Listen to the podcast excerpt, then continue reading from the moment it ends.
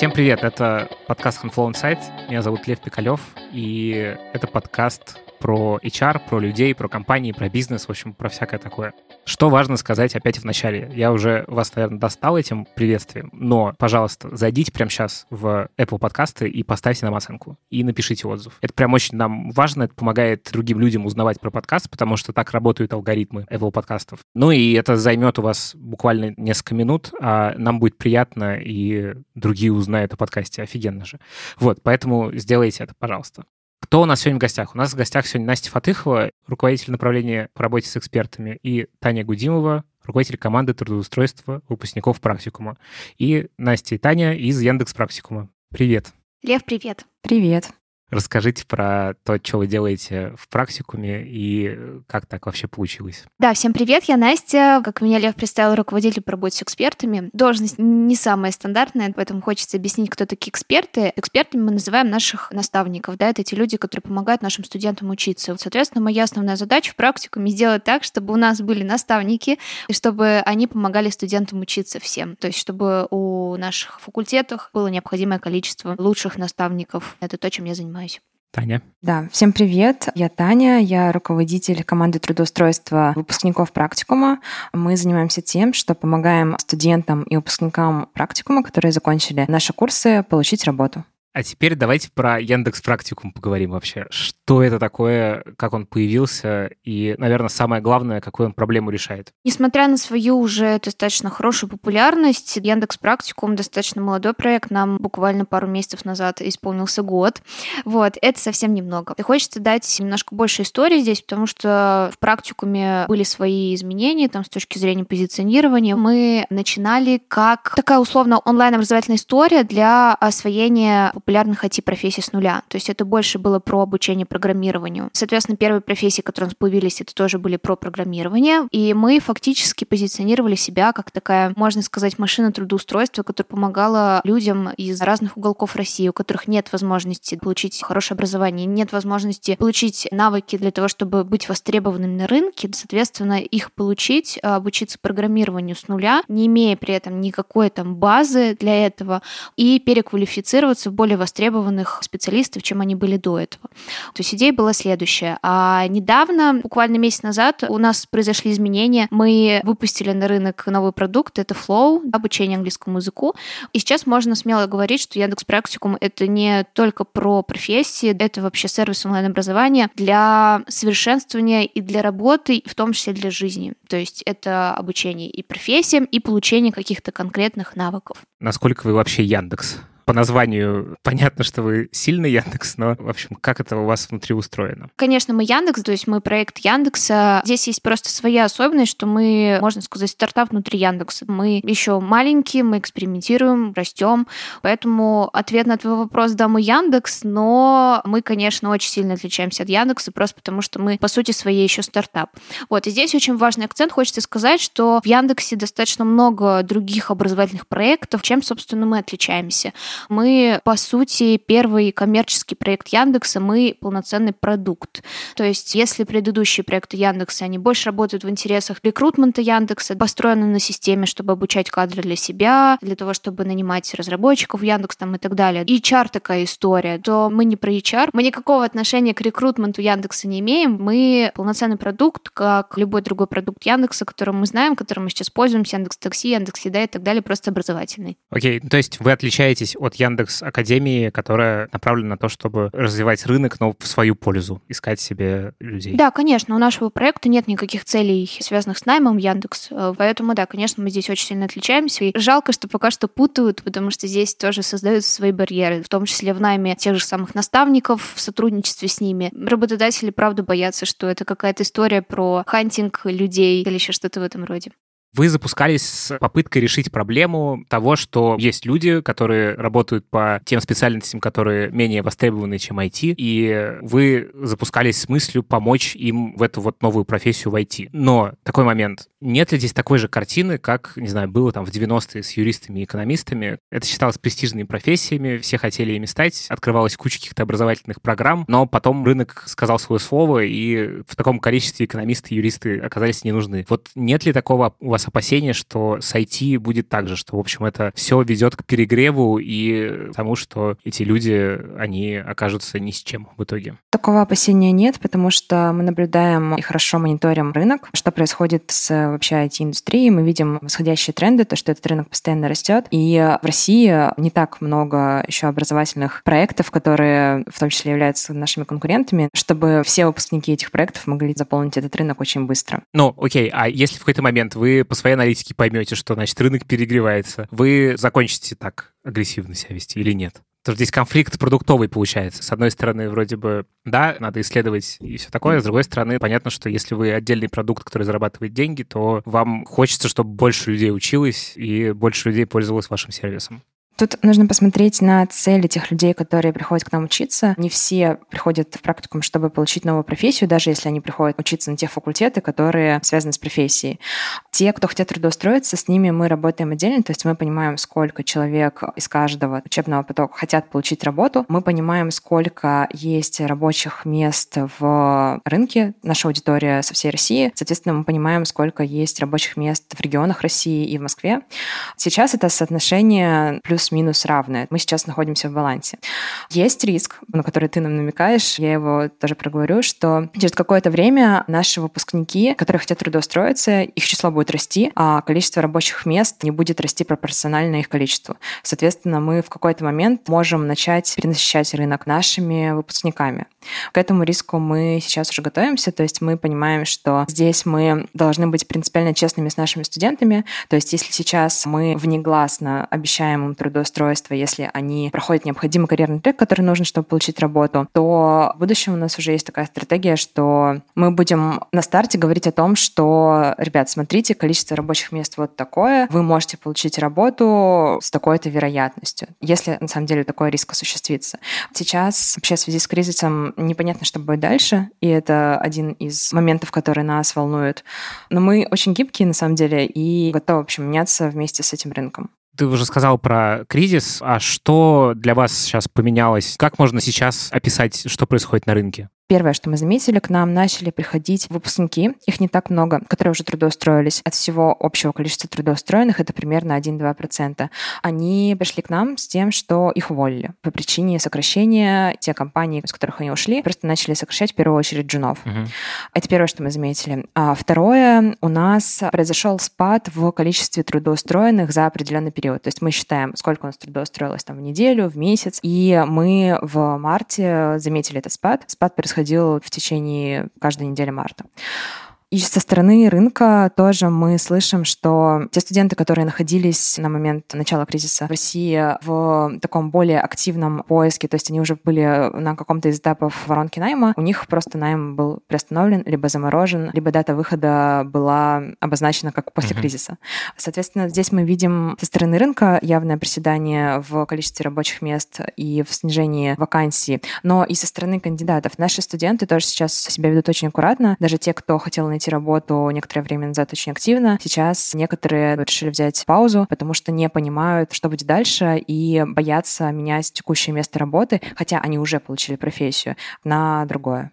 А как-то поменялось запрос от рынка на образование? Просто сейчас такой есть миф, что все сидят дома, и все начали, значит, активно учиться, получать по 5 образований, читать 500 книг и, в общем, заниматься йогой и спортом дома. Вот вы заметили, что к вам начало приходить больше людей с запросом учиться, менять профессию и всякое такое? Ну, на самом деле, да, мы растем, и сейчас в связи с кризисом понятно, что спрос он вырос. Он не вырос прям космически сильно. Мы здесь тоже сохраняем честную коммуникацию со студентами и не обещаем, опять же, там, золотых гор, каких-то легких путей. Но у нас нет хайпа, да, на этой теме. Мы там не делали курсы бесплатно, не раздавали там каждому бесплатный доступ и так далее. То есть мы в целом свою стратегию поведения не особо изменили, потому что у нас есть свое понимание продукта, как это должно работать, понимание образовательного процесса и так далее. Но спрос действительно вырос. То есть мы это видим, мы сейчас как команда очень активно готовимся как раз-таки к масштабированию, к росту и, соответственно, усиливаем себя для того, чтобы не только количество увеличить, но и качество, потому что все-таки мы это уже говорили или нет, но по сути наш основной KPI — это в итоге успех студента. Если это профессия, то это трудоустройство студента. Поэтому мы не можем просто так взять, набрать студентов в 10 раз больше, чем у нас было до этого, просто потому что мы к этому сейчас не готовы. То есть до этого необходимо адаптировать трек трудоустройства, которым Таня занимается, необходимо дополнить команду, которая помогает студентам учиться, и быть уверенным, что в качестве мы не потеряем. Важный вопрос. Вы на таком рынке находитесь, где много всяких не очень, мне кажется, меня такое ощущение, чистоплотных образовательных программ. Сейчас, как мне кажется, выглядит рынок, что очень есть много всяких этих школ. Они все обещают и коммуницируют в своих маркетинговых материалах «поменяй профессию, зарабатывай в пять раз больше, стань успешным, сиди на пляже на Бали и стань вот этой новой интеллигенцией в виде айтишников». В общем, кажется, что этот маркетинг, он очень, ну, такой агрессивный и не очень честный, потому что, ну, это похоже на какой-нибудь Форекс или на ставки на спорт. Это заведомо не про жизнь, это что-то такое, про мечту. Вот как вы от этого всего отличаетесь? Чувствуете ли вы эту проблему, что рынок перегрет? Тут просто, с одной стороны, есть проблема, что, в принципе, ну, много таких компаний, которые так коммуницируют, а с другой стороны, ну, кажется, что это воспитывает огромное количество людей так относиться к этому образованию. Как вам живется с этим и как вы от этого отличаетесь? Во-первых, конечно, это на нас влияет в негативном плане с точки зрения трудоустройства наших студентов, потому что рынок труда не доверяет онлайн-образованию, не видит в этом действительно пользу и гарант того, что человек реально обладает вот этими хард-скиллами, которые указаны в том или ином курсе. То есть все действительно понимают, что это, скорее всего, просто какой-то диплом, ничего не значащий, человек в любом случае ничего не умеет. К сожалению, такое недоверие есть, и с этим нам тоже в том числе приходится работать. Про то, чем мы отличаемся, здесь такая ситуация, где можно прорекламировать практику, сказать, блин, мы такие классные, там все остальные нет. Вот, и я, наверное, не буду этого делать. Я скажу по факту, мы изначально, когда запускались, основная цель у нас в том числе вытащить в целом саму идею онлайн-образования на какой-то новый уровень. Фактически сделать так, чтобы онлайн-образование работало, чтобы студенты не просто учились, ну, отучились и все, а чтобы они реально получили те хард-скиллы, софт-скиллы, которые необходимы для того или иного трека, которые необходимы для той или иной профессии. И как KPI они в итоге трудоустраивались. То есть это действительно KPI курса. То есть если студент хочет трудоустроиться, он должен трудоустроиться. Вот для нас это работает так. Если говорить про то, чем мы отличаемся, мы очень отличаемся в подходах в обучении. Мы не обучаем студентов по вебинарам, по каким-то видеоурокам. У нас практика с первого урока. Студент, если он учится по этой профессии, он с первого дня обучения пишет код. Если это английский язык, то он сразу говорит на английском, неважно какой у него уровень, если дизайн работает с реальными макетами и так далее. То есть, по сути, мы симулируем реальную рабочую среду уже с первого урока, приближаем студента к тому, чем он реально будет заниматься. Обучение у нас идет с помощью тренажеров. Это такая интерактивная штука, в которой студент, если это IT-профессия, пишет код, соответственно, автоматически ему прилетает проверка, какие-то ошибки, подсказки там и так далее. Ну, то есть это фактически симуляция. Вот. То есть у нас здесь немножко другой подход в обучении, не такой, как у большинства других онлайн-школ через вебинары. Я не говорю, что это хорошо-плохо, нет, просто у нас практика в центральном нашем курсе. Что еще хочется сказать, что помимо вот этого практикоориентированного подхода, основная проблема онлайн-обучения еще в том, что многие студенты не заканчивают до конца свои обучения. Так-то, может быть, если бы они все могли закончить до конца тот или иной курс, неважно, у наших конкурентов, не у наших конкурентов, польза, может быть, и была какая-то наверняка. Но проблема в том, что когда ты учишься онлайн один на один, очень сложно работать со своей мотивацией, сложно работать с какими-то кризисами в процессе обучения, у тебя не получается, тебе не нравится, это совсем не так, как было обещано на сайте, когда ты покупал этот курс, не так радужно, какие-то сложности и так далее. То есть с этим сложно.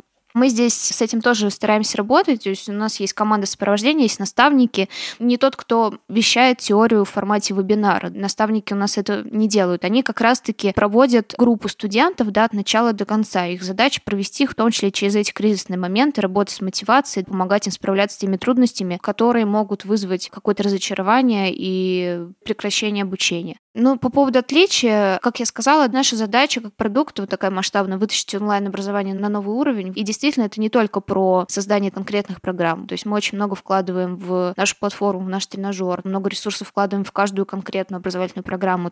Над одним курсом у нас работает примерно 10, а то и больше человек на протяжении полугода-года иногда. Но здесь мы, наверное, очень сильно ориентированы на качество обучения. Понятно, что мы сейчас не идеальны, но мы очень много делаем для того, чтобы действительно онлайн-образование, оно стало реально образованием образованием, не просто приложение к резюме бесполезное. Угу.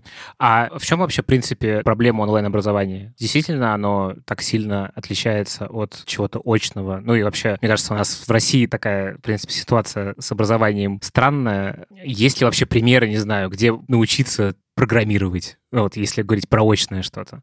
Ну, онлайн-образование, так же, как и обычное образование у нас, проблема основная, что оно в основном не практикоориентированное, не адаптировано под рынок труда в итоге, под то, что будет востребовано. Вот, если мы говорим про вузы, там понятно, у них нет возможности быть гибкими, адаптировать программы, материалы так же быстро, как изменяется рынок. В онлайн-образовании такая история есть, то есть у нас есть возможность быстро меняться, подстраиваться под рынок, но проблема вообще всего онлайн-образования все равно остается в том, что действительно нет практики, что это не практикоориентированные подходы.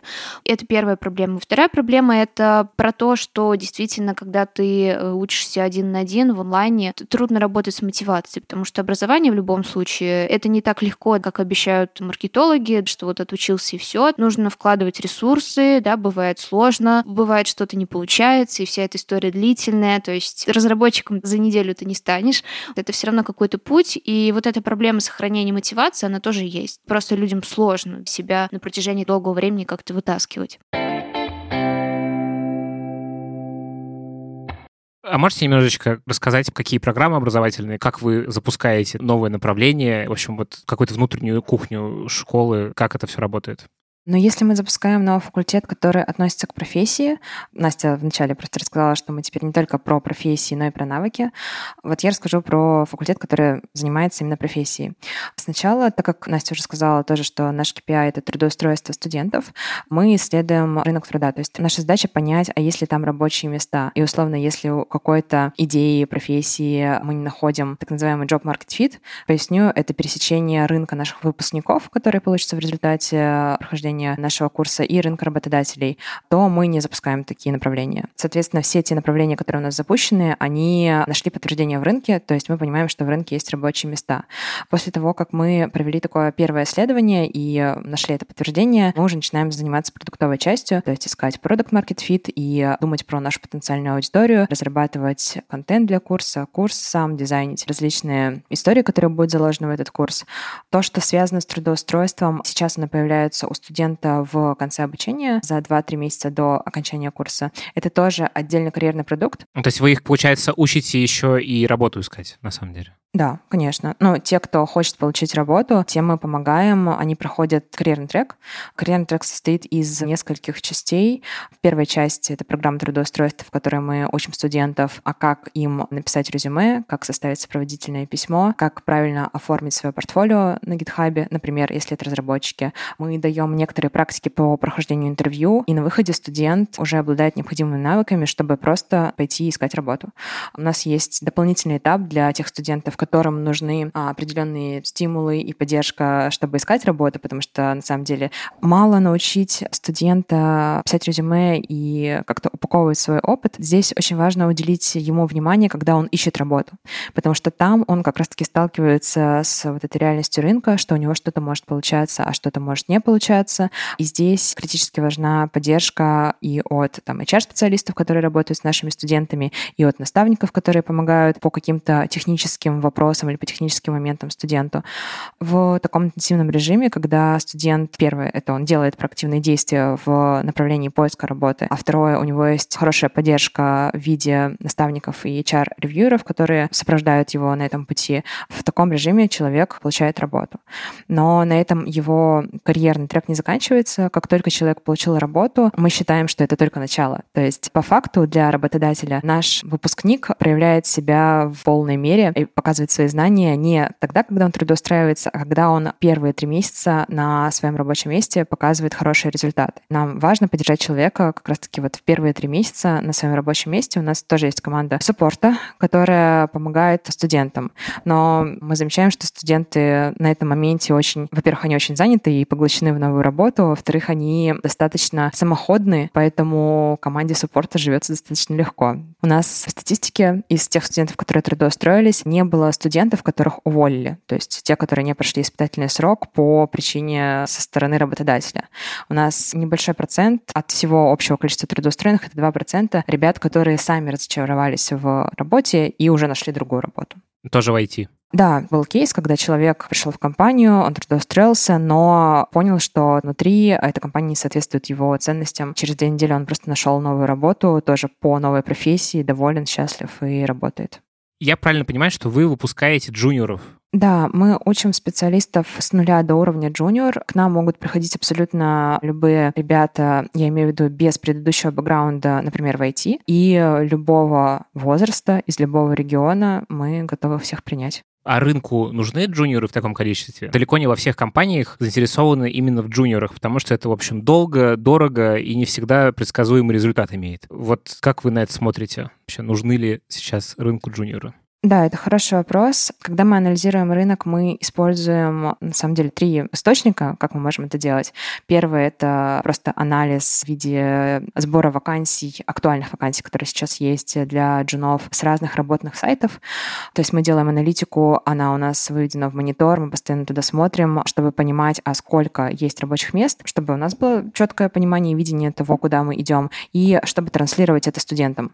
Второй источник, как мы понимаем, что происходит сейчас на рынке. Мы общаемся с работодателями. Самую честную оценку и качественную можем получить только на интервью, когда работодатель, а здесь я подразумеваю именно руководителей направлений, у которых появляется вот вообще эта потребность взять жена. Мы узнаем, какие у них задачи и вообще зачем нужен человек в компании. Это такой второй источник. Конечно, мы общаемся еще очень много с HR, потому что когда мы вообще смотрим трудоустройство, там есть две вехи, которые нужно исследовать. Первое — это воронка найма, то есть тот путь, по которому пройдет наш выпускник, выпускник, когда захочет искать работу в ту или иную компанию. А второе — это те задачи, под которые его возьмут в эту компанию. То есть какая потребность есть у компании. Эти все моменты мы исследуем качественно на интервью. И третий источник, как мы понимаем, что происходит на рынке, это уже фидбэк от наших студентов, которые активно ходят, ищут работу и приносят нам в нашу же копилку, в нашу карту дополнительные знания о том, а что реально говорят им на интервью в компаниях. Вот эту сторону тоже очень важно видеть, потому что мы можем смотреть большую аналитику, много общаться с работодателями, но когда студент идет в рынок и получает честный фидбэк... Ну, это вот... уже эксперимент такой, на самом деле, настоящий. Да-да-да, сквозная прозрачная оценка. А зачем, какие основные основные причины, почему компании могут быть нужны джуниор-специалисты? С какого момента вообще об этом надо подумать? Причин может быть много. Зависит на самом деле не только от размера компании и той индустрии, в которой она развивается. Это может зависеть от уровня и состояния компании. То есть, например, мы заметили такую тенденцию, что компании, которые сейчас находятся в переходном состоянии, например, от небольшого стартапа в продукт, когда они растут, у них появляется потребность в найме как раз-таки джуниоров, потому что у них, с одной стороны, есть много рутинных задач, которые они готовы кому-то передать, но их медлы уже заняты другими uh-huh. задачами. А с другой стороны, у них появляется ресурс в виде денег, потому что мы все прекрасно понимаем, что джуниор в первое время его работы только забирает на себя внимание этим лидов и, собственно, тратит деньги компании, нежели что-то приносит. Я бы сказал, что это примерно на год история, когда это в активной фазе да. забирает ресурс. На самом деле тоже зависит очень много от кандидатов. Мы уже знаем истории, когда наши джуны, которые вышли на рынок труда около 3-4 месяцев назад, уже становятся медлами, то есть они уже переходят в такую стадию. И переход а, осуществляется достаточно быстро, это здорово. Но ты прав, что в среднем это около года. Какая у вас команда? Что такое практикум с точки зрения людей, которые его делают? Команда практикума делится на два направления. Первое — это основная команда, продуктовая, то есть это те ребята, которые непосредственно делают продукт. Там есть разделение по направлениям, то есть есть команда, которая делает курс по программированию, например, есть команда, которая делает английский язык там и так далее. И второе направление — это команда сопровождения, то есть это, по сути, те самые эксперты, наставники, ревьюеры, кураторы, которые помогают нашим студентам учиться. А как вы набираете вот экспертную команду, вот эту команду сопровождения? Насчет команды сопровождения, как я уже говорила, это те самые люди, которые помогают студентам учиться. Если мы говорим про наставников, это и если мы говорим, например, про IT-профессии, то это разработчики от уровня middle выше, уже состоявшиеся в своей карьере, которые работают в лучших компаниях российских, известных, зарубежных и так далее. Нужно понимать, что мы фактически используем опытных IT-разработчиков в преподавании у нас. И если нас слушают рекрутеры, которые занимаются наймом вообще в целом в IT, они понимают, что это сложная история.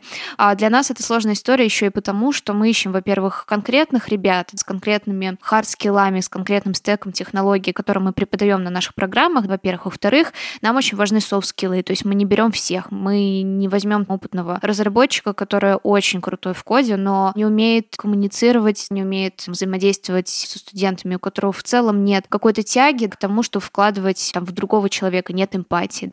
Понятно, что рынок, он не готов к этому. То, что мы хотим от наставников в том объеме, в котором мы хотим, этого на рынке нет. И здесь идет параллельная история трудоустройства. Если мы работаем с джунами, работаем с теми, кто хочет попасть в IT с точки зрения построения карьерного роста в этом направлении, то с опытными IT-разработчиками мы работаем как раз-таки по треку софт-скиллов, потому что мы, как образовательная компания, мы готовы давать им эти софт-скиллы. То есть у нас интерес следующий, да, чтобы просто у нас были люди, которые умеют преподавать, умеют передавать знания младшим специалистам. Поэтому мы делаем школу наставников абсолютно бесплатные, да, это не продукт, который мы продаем, где мы учим софт-скиллам опытных IT-разработчиков, тем, кто хочет выйти на следующий уровень, те, кто хочет работать с командой, те, кто хочет там, обучать тех же самых джуниор-специалистов, те, кто хочет быть тем лидами и так далее, перейти на какой-то новый уровень.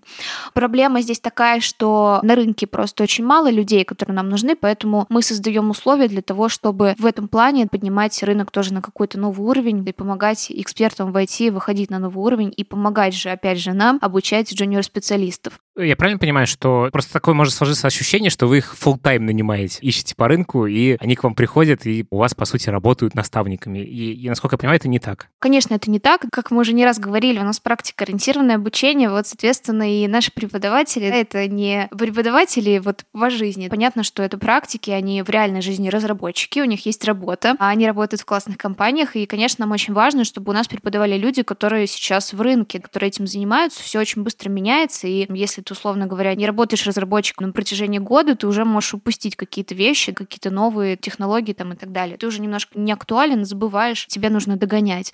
Поэтому, да, мы не сотрудничаем с наставниками full time это частичная занятость. Наставники работают на основных своих работах. Это любая другая компания, может быть, продуктовая IT с именем, то есть они там работают старшими разработчиками, тем лидами, руководителями, неважно. Мы с ними сотрудничаем на частичной занятости. Это история, которую очень легко совмещать. И в целом те навыки, которые они получают у нас, на основной работе они их, скорее всего, не получат. Как вы их ищете? Вы, получается, в этом смысле конкурируете со всеми другими рекрутерами, которые забивают лички всяких классных тем лидов, руководителей в Фейсбуке и везде. Как вы им, собственно, продаете все это? Я скажу так, мы не продаем им ничего. Мы предлагаем им возможность улучшить свои навыки, быть наставником, здесь проскиловаться в этом направлении. Ну и заработать в том числе. Ну да, смотри, мы не конкурируем вообще. У нас есть наставники, которые параллельно могут преподавать и в других командах, в других компаниях образовательных. И у нас здесь нет в этом плане истерии, только у нас и никуда больше не иди. То есть мы готовы вкладывать в них, мы их обучаем, мы их тренируем. Но с точки зрения нашей какой-то миссии, то, что они навыки, которые получат у нас, могут применить и в других других образовательных компаниях, и в каких-то своих проектах, и на работе, обучая тех же самых джуниор-специалистов и работая с командой, для нас это тоже в плюс, потому что мы улучшаем рынок в целом и выпускаем людей, которые могут эффективно работать с джунами. Нам в итоге это потом на пользу, потому что нам этих джунов выпускать, и они в итоге придут к тем самым там старшим разработчикам, которые будут с ними взаимодействовать. То есть круг замкнулся.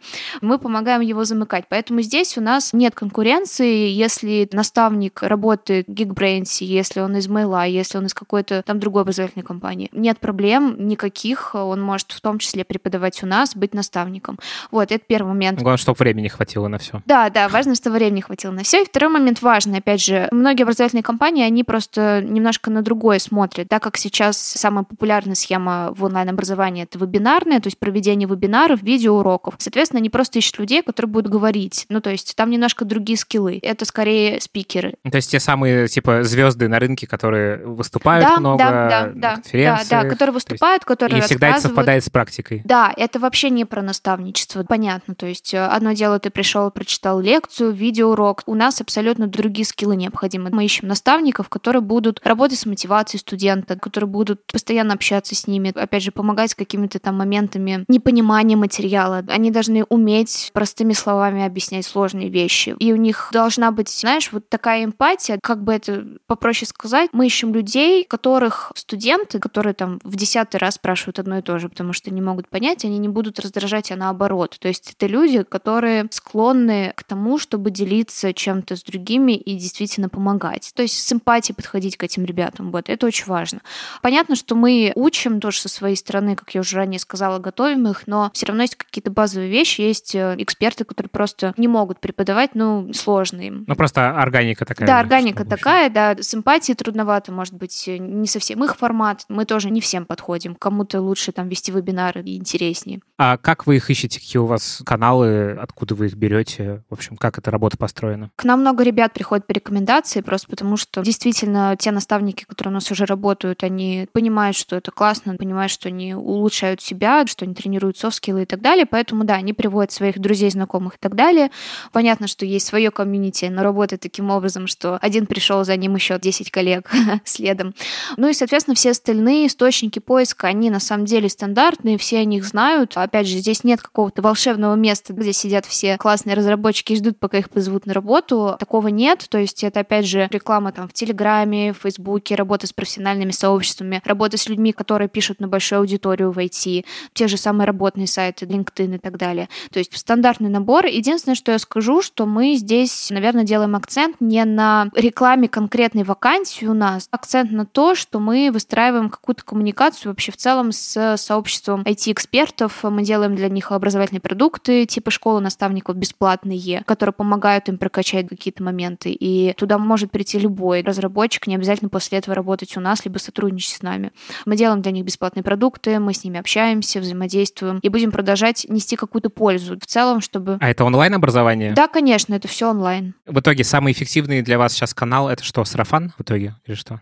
Да, это работа с комьюнити, это сарафан. Ну и смотри, тут такая вещь. Чем больше мы работаем с комьюнити, чем лучше мы устраиваем коммуникацию, чем более мы полезны вообще ребятам, тем лучше отклик на нас и в других более стандартных каналах, в том же самом Телеграме. Ты можешь делать где-то посты, на него не отреагируют, а ты где-то можешь делать посты, на него отреагируют. Здесь вот разница в этом. А если так попробовать оценить, что на рынке происходит, а много вообще таких ребят, которые и специалисты классные, практики, и еще у них уровень эмпатии развит, и они готовы учиться, чтобы, в общем, его прокачать и стать преподавателем. Какое количество таких вообще людей на рынке есть? Потому что звучит как очень редкие птицы. Да, действительно, очень редкие птицы. Я больше скажу, что желающих попасть в команду наставников до взаимодействия с нами больше, чем мы реально берем. То есть у нас примерно воронка следующая, там 10-8% только в итоге проходят наш этап отбора и могут сотрудничать с нами. То есть э, мы серьезно очень подходим к этому. Э, да, это редкие птицы, но мы, опять же, как я ранее сказала, будем стараться помогать рынку, потому что мы растем, нам нужно больше, соответственно, наставников для того, чтобы обучать больше студентов, поэтому мы берем в том числе на себе задачу подготовки кадров для себя самих. Вот так. Угу. А какие этапы подбора? Вот этих экспертов? Ну, это проверка хард-скиллов, соответственно, тестовое задание. Оно очень похоже на тестовое задание, которое делают разработчики, когда просто устраиваются на работу. То есть нам важно, чтобы эксперт был экспертом по тем там, технологиям, которые у нас есть в курсе. Поэтому, да, это такая очень тщательная проверка хард-скиллов. Это школа наставников, соответственно, которые нужно пройти от А до Я, обучение полностью. И это некая такая уже финальная проверка софт-скиллов, которая делается в процессе школы и в каком-то там финальном финальном проекте по итогу выпуска со школы. А сколько обучение длится? Обучение длится две недели. Угу. И дальше все участники вот этого обучения, они дают какую-то характеристику, и дальше вы принимаете решение, получается? Ну, обучение, оно на то обучение, что там можно прийти, что-то у тебя будет не получаться, в итоге получится. Это не прям только тестовый да, этап отбора, но по финалу, да, формулируется какая-то характеристика, принимаем решение, насколько действительно у данного эксперта получится быть наставником вот в данный конкретный момент. Слушай, а звучит как будто бы две недели это очень мало, чтобы научиться быть классным наставником. Конечно, тут мы не обещаем, что он прям вот сразу станет классным наставником. Нужно понимать, что обучение наставничеству, да, это не только там школа наставников и то, что мы с ним сделаем до старта первого курса. Это то, что будет с ним происходить уже на протяжении всего процесса наставничества, например, там с первой группой в том числе. То есть процесс обучения, он будет продолжаться и во время взаимодействия с студентами. Мы здесь как бы наставников не бросаем. Понятно, что и они сталкиваются с какими-то трудностями, и они понимают, что где-то что-то не не получается. И параллельно с тем, что они помогают студентам учиться, мы помогаем наставникам быть наставниками. Такая вот история. Вот поэтому, да, они продолжают, конечно, все эти скиллы прорабатывать уже ну, на практике. Окей, а расскажи, как вы устраиваете на работу ваших выпускников, потому что, ну, у вас получается такие, как бы, с одной стороны, у вас есть воронка найма преподавателей, экспертов, наставников, а с другой стороны, у вас есть такая инверсированная воронка найма в компании уже, тех, кто от вас выпустился. В общем, как вы это делаете? Да, расскажу, что большинство наших выпускников находят работу по итогу прохождения карьерного трека. Какой процент примерно? Можешь описать структуру? Ну, я могу сказать, что от всех наших выпускников, которые сейчас вышли, не все хотят трудоустроиться, то есть примерно половина вообще хочет искать работу прямо сейчас. То есть есть ребята, которые намерены получить новую профессию через полгода и дальше. И сейчас они просто приходили в практикум, чтобы понять, пощупать, что такое новая профессия, чтобы это устаканилось в их жизни, в их голове. И дальше они уже будут намерены менять. Но есть те ребята, которые приходили в практикум с конкретной целью, чтобы трудоустроиться после окончания. Таких ребят примерно половина, если взять все направления, по которым мы выпускаем, и посмотреть на всех выпускников. Угу. Вот. Ну, то есть это не общее, у всех в каждом направлении 50% не хотят на работу. Да, просто в каждом направлении по-разному. Я не буду, наверное, сейчас углубляться в детали. Где-то 70% хочет трудоустроиться после окончания курса, где-то 50%, где-то чуть меньше. Извини, все-таки, а какие больше всего, какая профессия больше всего направлена на то, чтобы устроиться именно? Из наших сейчас это веб-разработчик. На веб-разработке ребята очень сильно хотят поменять профессию. У нас есть истории, когда ребята продают машину для того, чтобы оплатить обучение в практикуме, и у них настолько много мотивации, чтобы поменять как-то свою жизнь, что они предпринимают какие-то такие действия или там берут кредиты на обучение, чтобы потом получить новую профессию. Либо есть кейсы, когда люди, опять же, на факультете веб, они увольняются с работы, ну, у них есть какой-то запас по деньгам, они нам об этом говорят на старте, и они полностью посвящают свое время обучению, и уже даже раньше, чем появляется карьерный трек, он появляется ближе к концу, а они уже в середине курса приходят к нам и говорят, так, все, я готов искать работу, пожалуйста, давайте мы начнем с вами работать. Соответственно, такие проактивные ребята, они, конечно, и находят работу быстрее, быстрее, потому что у них есть э, очень такая железная мотивация, они хотят искать, они готовы предпринимать все шаги, которые мы предлагаем, и у них а, кредит. чтобы найти работу. Да, и у них кредит, такая мотивация, которая двигает человека. Но, например, если говорить про дата-факультет, где у нас есть выпускники аналитики данных и дата-сайентисты, но там ребята немного другие. Они отличаются и по своему подходу к обучению. Обучение у них достаточно тяжелое, и мы замечаем, что вовлекаться в карьерный трек в конце обучения они не готовы. Большая часть этих ребят проходит вообще какие-то карьерные истории после основного обучения, нежели веб-разработчики, которые в середине курса или даже ну, там, ближе к концу готовы уже искать работу. А для аналитиков это больше история про смежное перепрофилирование. То есть они уже где-то скорее работают аналитиком, либо работают на младшей позиции, либо работают в чем-то смежном, может быть, это маркетологи. Ну или продукты. Или продукты. Да, и хотят перейти. Соответственно, для них такая более долгосрочная история, и стратегия их поиска она не прямо сейчас. Вот мне не нужно прямо после курса получить работу, а я готов там еще чему-то доучиться, еще где-то как-то у себя поработать и потом перейти. Такие ребята, они более смежные. Так и как вы ищете им работу? Какие у вас каналы вот этой странной инвертированной воронки? Да говорю тоже то, что первое, что мы делаем, это мы вкладываемся максимально в нашего студента и в плане обучения, естественно, и в карьерном треке, чтобы он мог найти работу самостоятельно. Но, с другой стороны, мы понимаем, что сторона работодателей, мы с ней активно работаем, мы хотим им помогать. Что на стороне работодателей? Мы активно общаемся с нанимающими менеджерами. Здесь я подразумеваю и HR, и, например, например, тех лидов, тех руководителей, у которых вообще появляется вот эта потребность в найме джуна.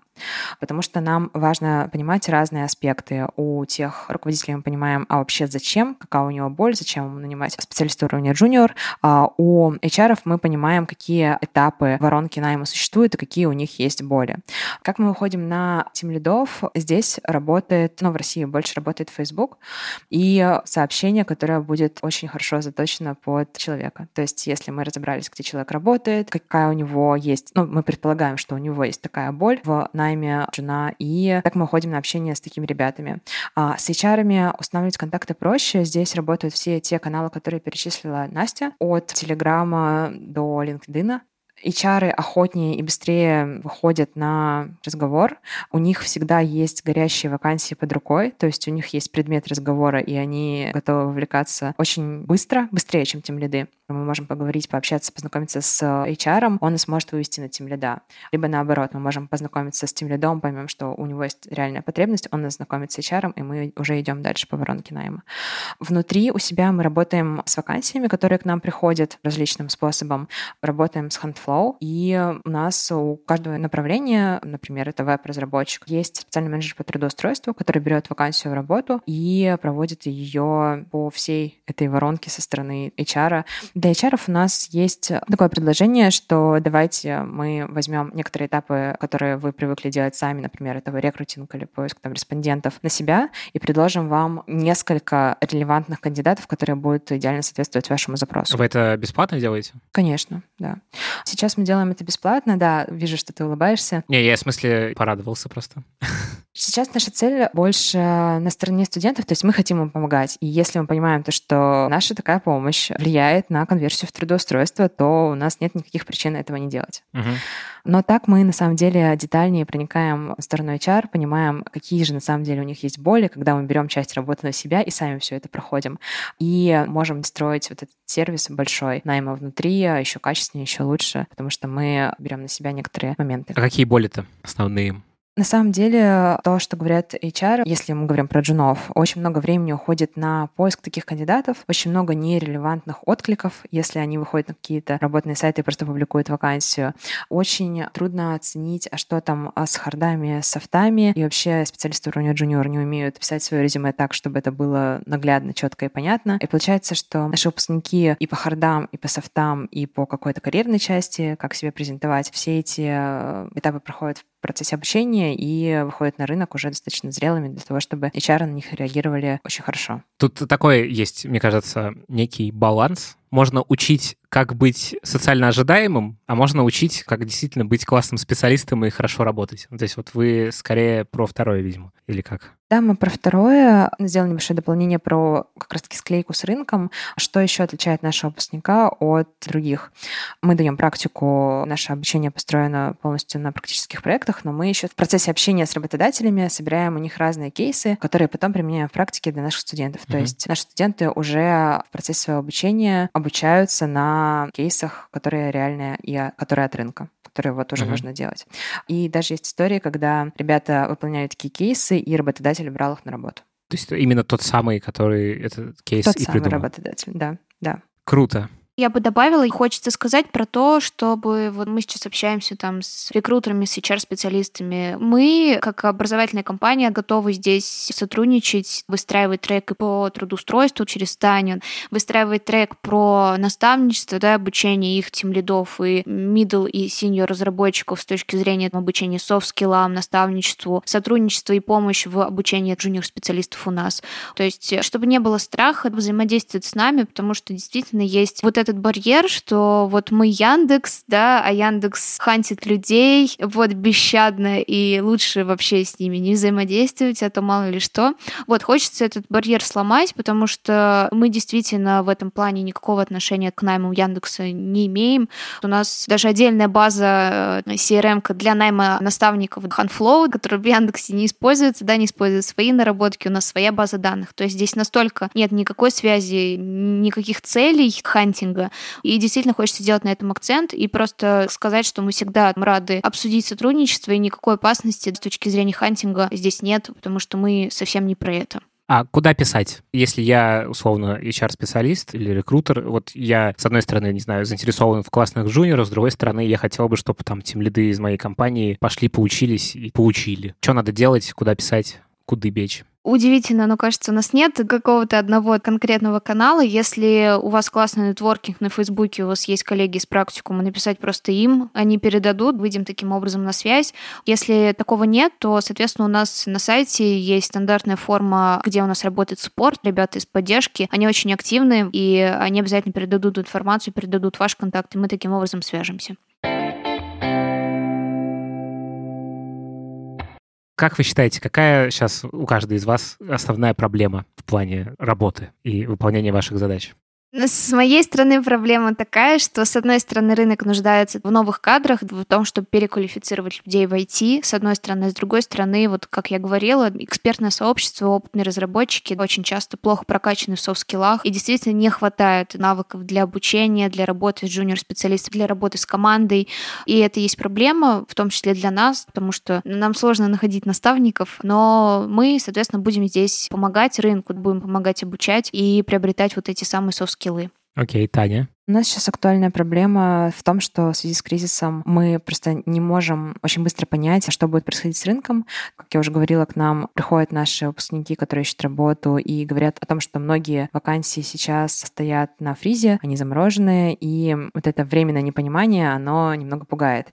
И это есть проблема, но мы тоже понимаем, что когда-то кризис закончится, и так как IT будет расти, мы готовимся к уже следующей фазе, что тренды и рынок будет снова расти, и к тому моменту мы сможем обеспечить его джунами. Окей.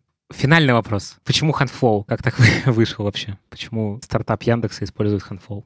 Ну, потому что это супер удобно, на самом деле супер удобно, супер понятная CRM. -ка. Никакой рекламы, да, то есть здесь просто наши знакомые HR-специалисты порекомендовали, поэтому решили попробовать, нам все нравится. И вы все эти направления ведете там, получается? Да, мы там ведем именно работу с, по сотрудничеству с наставниками. Понятно, что в найме людей в Яндекс используют другие. Там есть своя собственная CRM-система для рекрутеров. Но вот HandFlow для нас лично очень удобен именно по взаимодействию с наставниками. Круто. Спасибо вам большое. Это был подкаст Handflow Insight. Меня зовут Лев Пикалев. В гостях у нас были Настя Фатыхова и Таня Гудимова. Ставьте нам оценки, пишите отзывы и всем пока. Пока. Пока. Спасибо.